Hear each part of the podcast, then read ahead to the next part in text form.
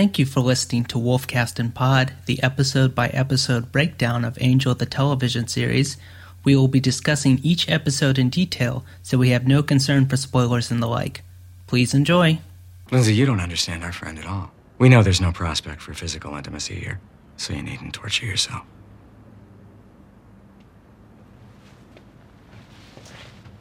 And what do you expect him to do? What he will do? What he must do. Save her soul.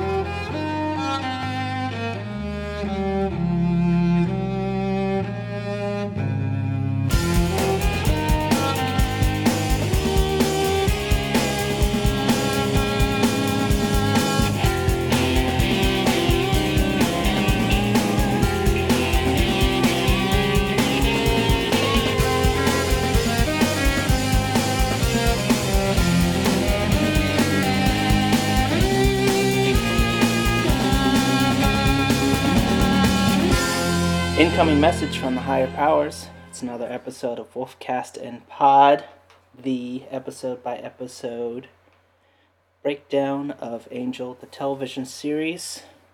Joining me, Ruben, now on the other line, to do just that. It's Kara. Hey, Hello, Kara. howdy. This is so nice. This is such a nice departure from our previous podcasts where I can hear you and respond to you in essentially real time to the words coming out of your mouth. I mean, it makes things a little bit easier rather than just like, yes, I smile and nod at what probably Or- was just said. We're just saying things that the other person radically disagrees with, but because they can't hear them, they're just like, mm hmm. huh, good point. Agreed. Speaking of radical disagreement, today we're going to be discussing the episode Darla. And it's my turn to give the plot. Um, I'll keep it short. The episode begins basically where the last one left off after um, Guys Will Be Guys and Darla uh, having dealt with having a soul now for a couple months is beginning to feel really awful uh, about all the things she did as a vampire. And um, Angel is still concerned and still trying to find out um, what's going on with her. And as that sort of A storyline is happening, uh, we are intercut with a series of flashbacks of Darla and Angel's life together, as well as um, the C storyline of sort of slowly unveiling a little bit of what Wolfram and Hart's plan has been this whole time, which uh, I guess is is never really hundred percent nailed down, but Wesley basically gets the gist of it, which is to distract Angel, um, to make him, you know, a less good hero uh, by tormenting him. And uh, over the course of the episode, Darla decides to uh, go to Angel to seek his help. Um, and Wolfram stage is sort of a fake scenario um, to make things as dangerous and real for her as possible, which is upsetting to Lindsay. And then when she finally goes to Angel, the help that she wants and the help that he's willing to provide are not commensurate because she wants to be a vampire again. And he's like, that's terrible. What do you think of this episode? Um, I mean, there was a lot of cross cutting, and I found like a lot of the segues were really forced, um, which just was so distracting to me that I, I think I don't know. In ge- it, yeah, it. I mean, hmm, C minus. Honestly, I found yeah, it was really hard for me to watch. Um, so I was not not super into it. Although there is you know good backstory, I guess. Mm-hmm. Um, I like this episode. The main thing that I like about it, which I will talk about in more detail recently, is basically once uh, they let Boreanaz drop the Irish accent, um, he's really good in this episode. Uh, I really enjoy his performance a lot. Uh, everything in the present and most of the things in the past. Once uh, again, like after the first two scenes and he's no longer having to do the accent like once it's like the 1860s or whatever and i guess he's uh, been hanging out with darla so long that he picked up her non-accent accent um, Is that really the case? Or was it just like, hey, this is not working out? Because I feel like there, yeah, there's sort of a consistency kind of. there's no explanation for why he lost his accent and why spike retained his um, but that's my only assumption is that he likes darla and eventually just picks up her pattern of speaking. And you know that's where they started the show with was angel talking like that. Um, but actually i forgot to mention this pre-podcast but one of the three things that i wanted to talk about was the editing. So um, you had uh, more negative reaction than me so uh, maybe you want to uh, i didn't love it but uh, i'm i guess more curious if you want to expand on some of how it was distracting for you Uh, yeah, I mean, I'm not sure. Like, it is kind of the the storytelling aspect of how they sort of cut between the present day and 2000, and then you know the um, Darla and Angel getting around, literally, to like Mhm. different time periods and different locations. Um, I think the one that sticks out, or the part that sticks out the most to me, is like she's going to be somewhere with a view. She always Mhm. liked a view, and then it's like it cuts to a completely unrelated and like force fit like mention of Darla liking views. You know, like three minutes in, and it's just I don't know that kind of. Um, maybe it's subtle. Maybe it's something that I shouldn't have like focused on so much, but it just seemed it's definitely like not subtle no. Um, I was just things can be benefit- blunt and good but i still think that that's a perfectly valid criticism if that's what you don't like about it Yeah. um, i might be grading a bit on a curve but compared to the most common editing trope in the series so far which is someone says something and then it cuts to the opposite of that happening what i like to call the Whedon cut. Like i definitely prefer this style of the two scenes being linked if maybe a bit more ham-fisted.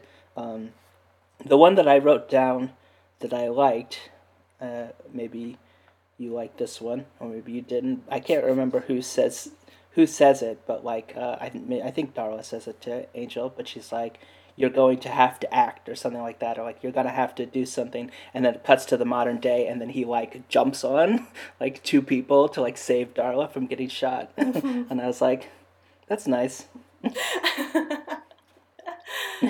yeah, I think yeah, that's that's an example of something that was not like that is kind of nice and, and humorous and light in a way. Um, whereas yeah, I definitely think, in comparison to, I don't know if you remember it well enough, but this is a companion piece episode um, to Fool for Love, which is the Spike backstory episode on Buffy.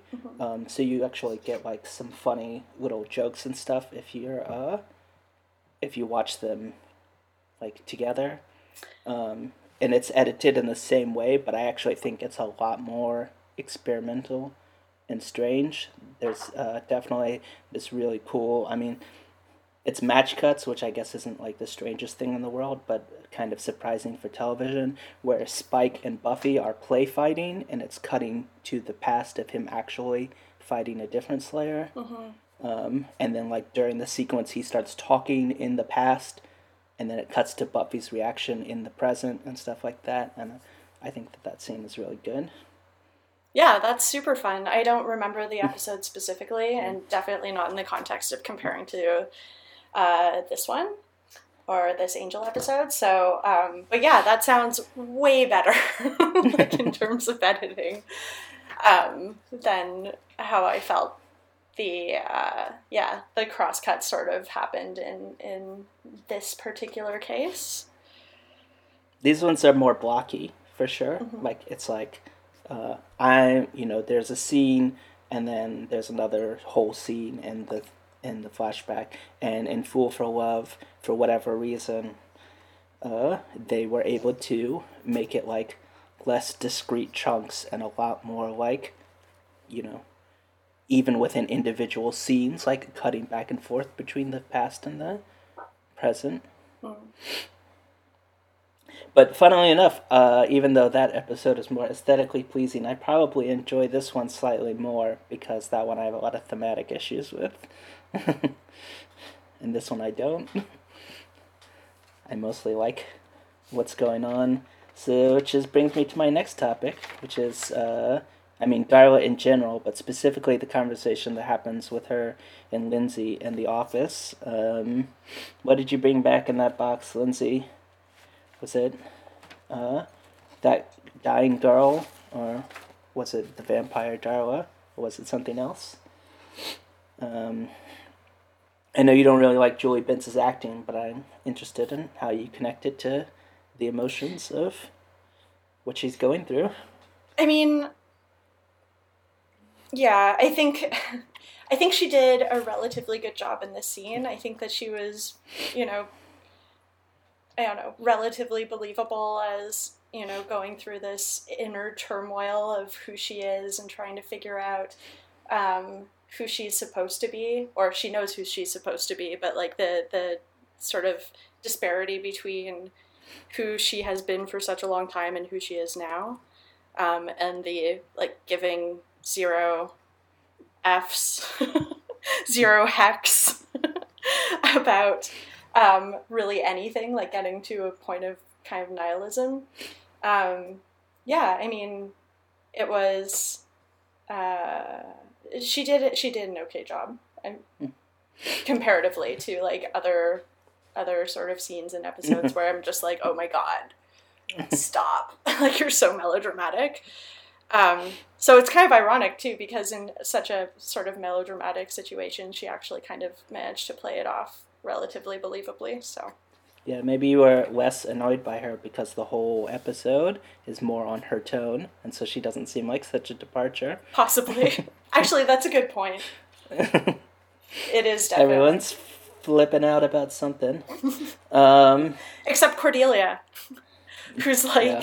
over the top, trying like really made her try to lighten the mood throughout the entire episode. As soon as she comes in, it's like, oh, it's gonna be jokes, jokes, jokes.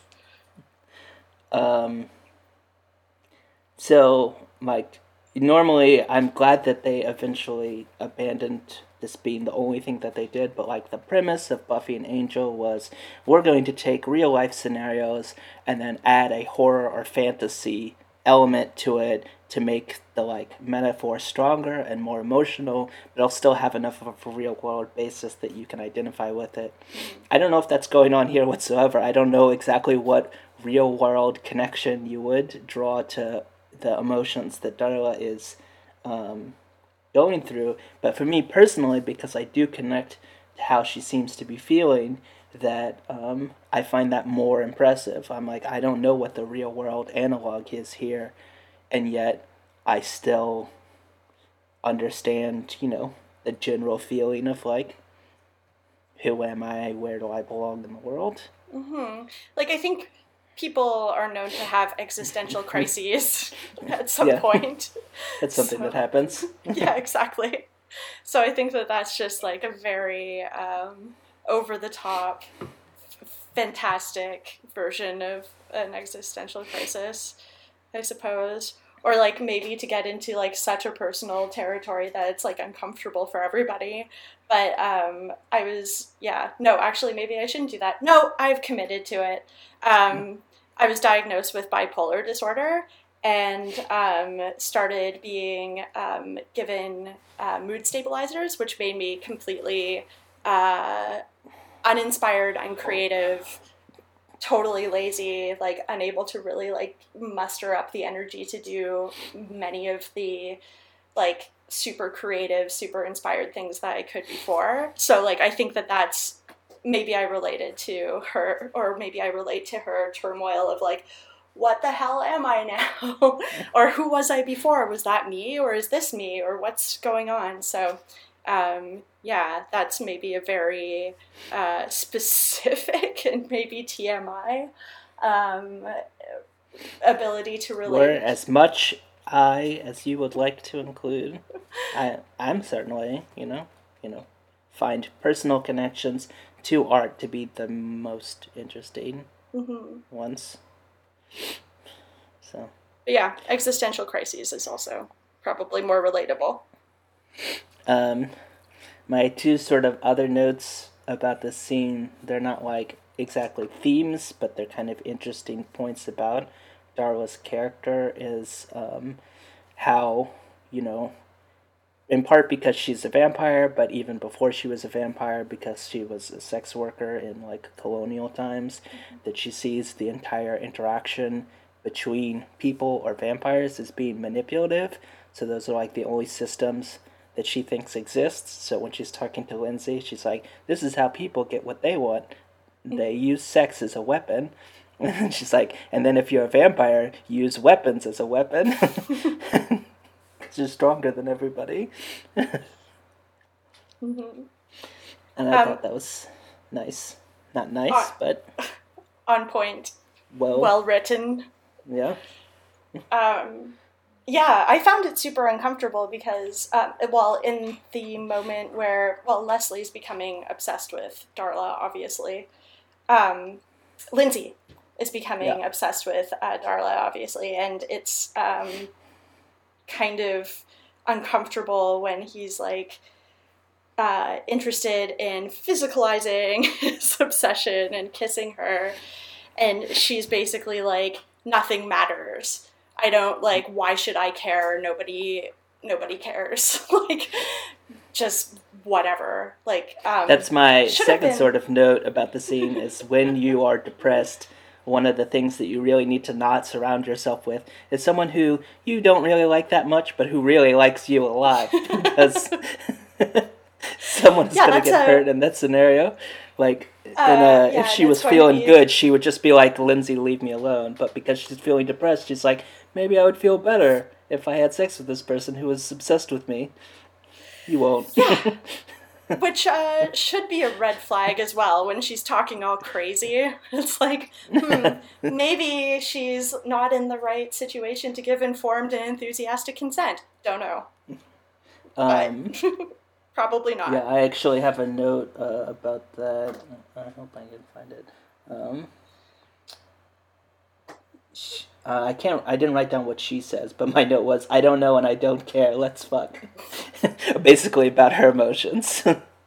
Yeah, that's exactly it. Yeah, it's Yeah. uh, Is that like as soon as she introduces the possibility of it, even once she takes it off the table Mm-hmm. by literally biting him in order to drive him away, his mood does not change. He's still. He's like, it's on the table now. You can't take it back off. this is Um, happening one way or another. And I really enjoy uh, her line about it when she says, "It's not me you want to screw," uh, because it's the first semi-overt uh, introduction to the reason why Lindsay is so obsessed with Angel is that there's a sexual component for him as well. It's not. I wish it were made overt in the show, but I'm, I'm pretty sure Lindsay is bi. With that hair. No, I'm kidding. I'm kidding. he does have just a generally. Maybe it's bi, or maybe it's just like he is so uh, repressed that literally anything is like he's like an involuntary celibate. So like absolutely everything that could be construed as like somewhat sexy, he's like, yes, I'm all about this. Yeah, he's actually asexual, but because he hasn't accepted that about himself, he sexualizes everything. Oh yeah, absolutely. He's like going so hard in the opposite direction to try to be like, no guys, I swear I'm normal. I swear. Well, Um, not normal, but like not asexual.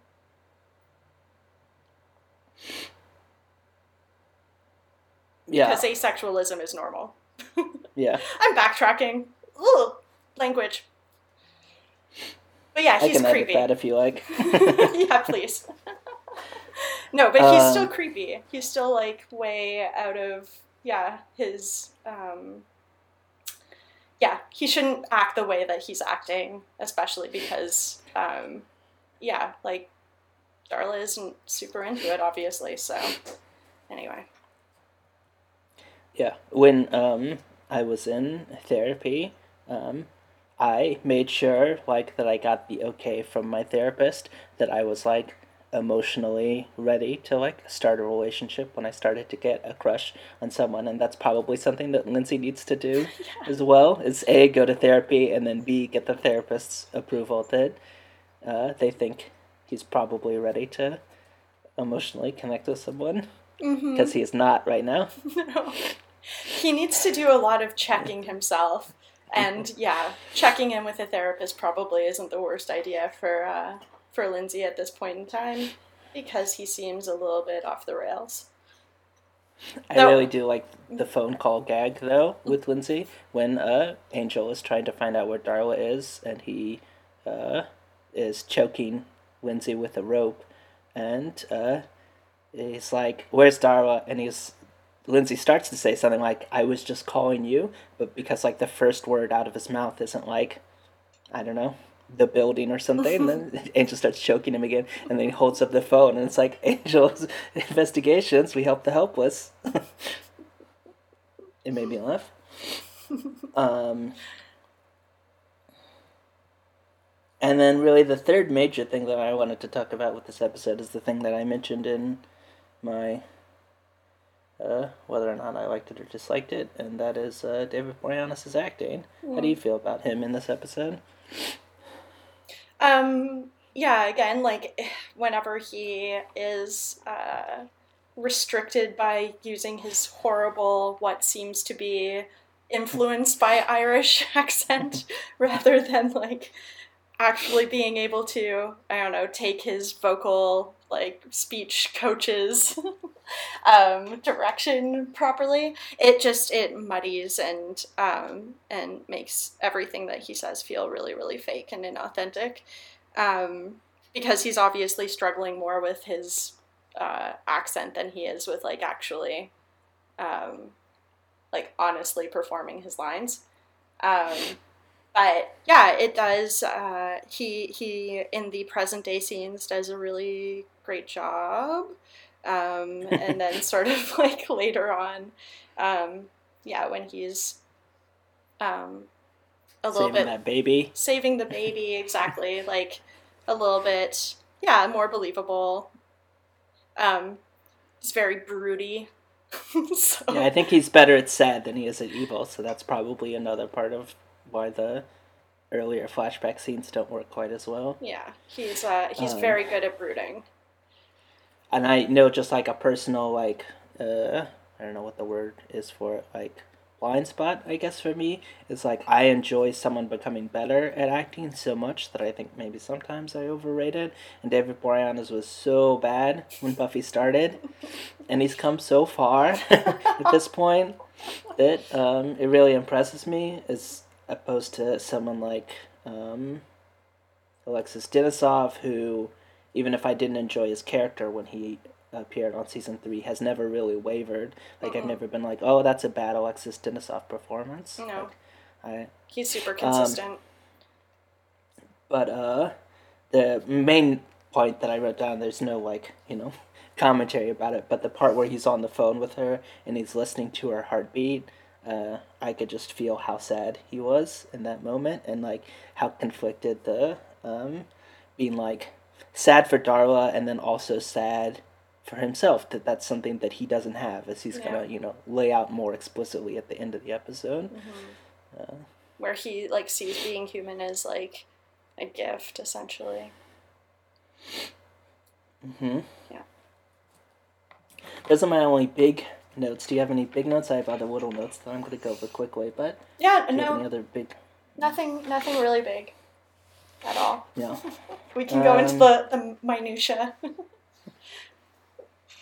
Gotta have that master.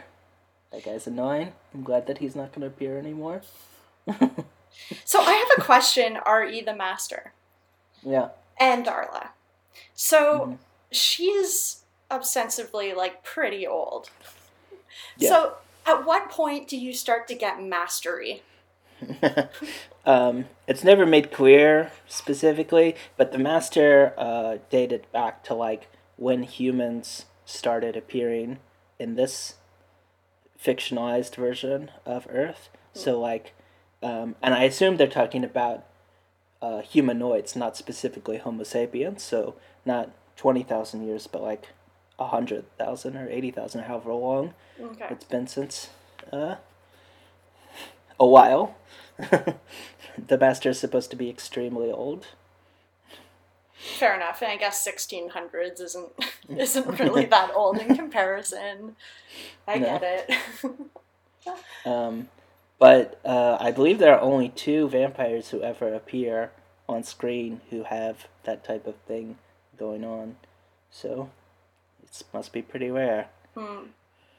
You'd expect to see like some some different Yeah. formations of facial structure or something, like more gaunt as you get older or something like that, but I guess not.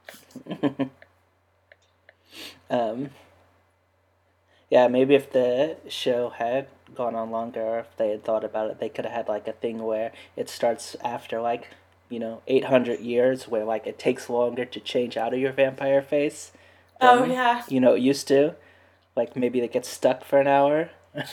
they can't like immediately switch back like they used to. That could also be like a fun impotence metaphor. Yeah, I love it. I was just about to say reverse impotence. yeah. Maybe. If like um, anyway, I'll I digress. The bit with Gunn where they're talking about the break in is really funny. We discussed that pre podcast as a potential quote to use, but since we didn't use it, I just wanted to mention that it's really funny. Very screwball humor esque. Much needed in this case, I Um, think.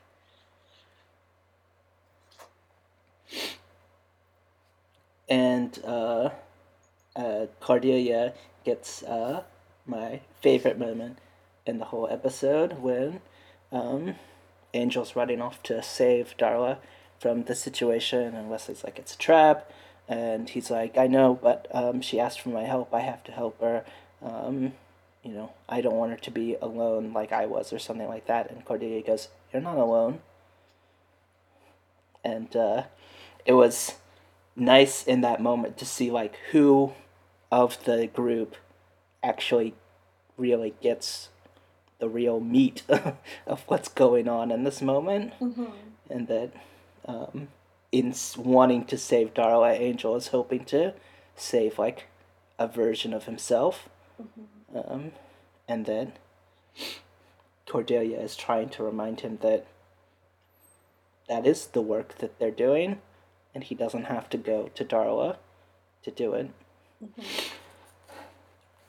It made me almost cry. Oh, Um,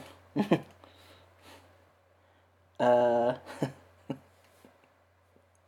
um, in the flashback, when Darla has taken the baby from the um, uh, missionaries, and she's really upset that uh, Angel saved the missionaries, and Angel apologizes. He just says sorry, but basically the implication is sorry for not killing this baby, which I thought was really unintentionally funny. for sure. In, in that moment too, it's like um, it's really hammered home. Um, well, when Darla is sort of like, you only kill vermin and murderers and rapists, and Yeah. it's like, oh, well, I mean, this is implied so many times before, but it's like, yeah, Angel's kind of the Dexter of vampires, I guess, where he just kills And she's on that dudes. show as well. exactly. Woo! It all comes together. Um, but yeah, you've got to appreciate the vampire with a soul only killing like evil dudes. But then it's also like, hey, how do you know exactly? Like, this is like you're bound to make a, a mistake at some point. You know what I mean? Anyway, Yeah, and all of those people that you're killing, you're taking away the possibility that you hope for for yourself, which is redemption. redemption. Yeah. so you're kind of, you know, uh, making it so that you're gonna have to be killed by someone like you at some point. Comeuppance. if that's what you if that's what you think morality is. Um, Good point. and uh, um, I I think that Darla is fine in this episode, but there's one part where I really really like her, which is when uh, at the end of the episode when she and Angel are arguing, and um, Angel is upset that she says that uh, you know turning him into a vampire saved him, and um, she says, "Okay, well if it's you know so terrible, if it's such a revenge, pay me back."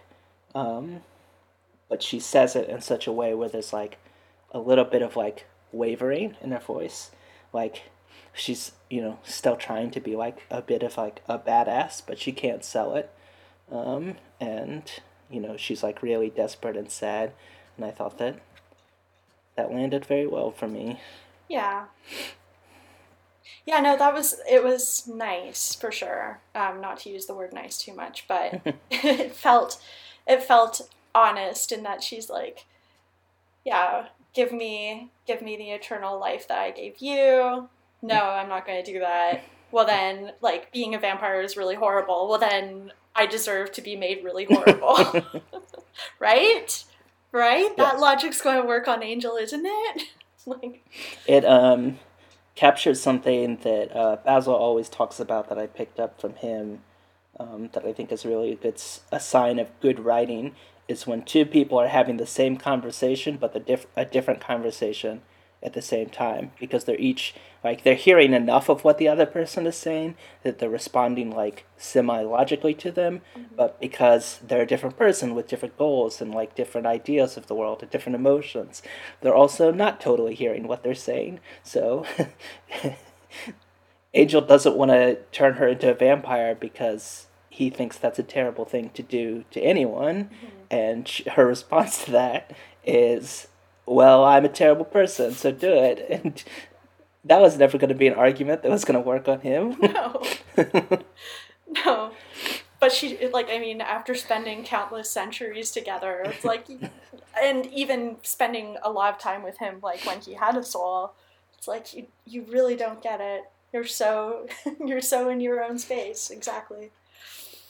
Anyway. I mean, I think it's hard even for two unsouled people who really want to understand each other to not talk past each other. Like it's it's unavoidable even for people who are less narcissistic than Darla. Less, Um, but still to some degree. And then my last comment is that it's really f- funny, especially with the other episode, is um, so there's a, the scene when uh, Darla and Drusilla and uh, Angel are walking and they run into uh, William before he's turned into a, vampire. In the other episode, uh, you just see him run into them and like from the back, and they don't say anything. And he's like, "Watch where you're going," and then Drusilla corners him in an alley and turns him into a vampire, and that's like a very dramatic, romantic moment. and then in this episode, uh, she's like, "Or you could just turn the first blithering iter- idiot we run into." And she's like, And- oh, yeah, totally. I could. and just like that fun contrast between Spike's uh, idea of his history and how the uh, people who made his history happen actually felt about it is very funny to me. Yeah. Oh, poor Spike.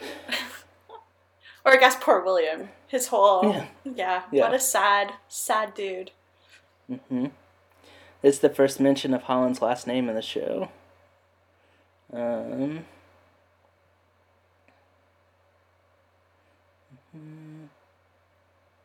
Darla is sired by the Master.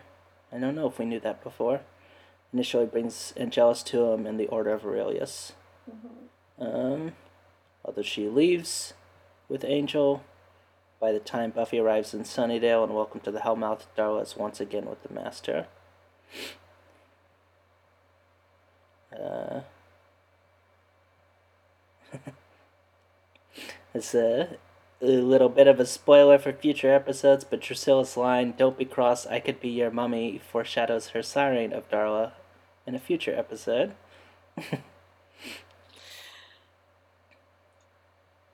Spoiler, spoiler, spoilers. um, This is the only episode of the Buffyverse in which Spike appears in flashback scenes only, but no present day scenes. really? Apparently. Hmm. In German, this is called Darla, and in French, this is called Darla. Makes sense. No, like the one named Darla. Really not.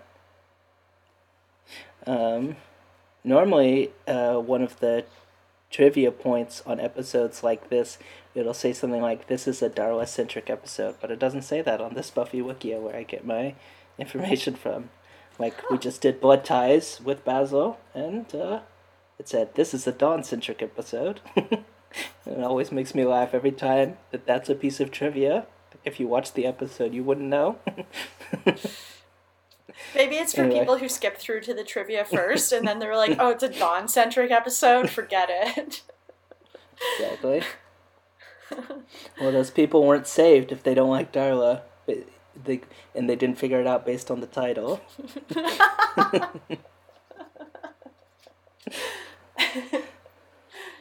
Darla, it's all about Lindsey.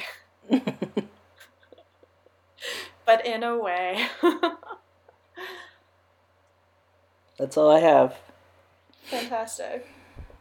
All right. Thanks for listening, everybody. I hope you're enjoying the podcast. If so, please subscribe using your podcast listening application. Give us a five star rating and review on iTunes. And uh, this podcast, it's the one good thing we ever did together. The only good thing. you make sure to tell the world that. Bye. Bye.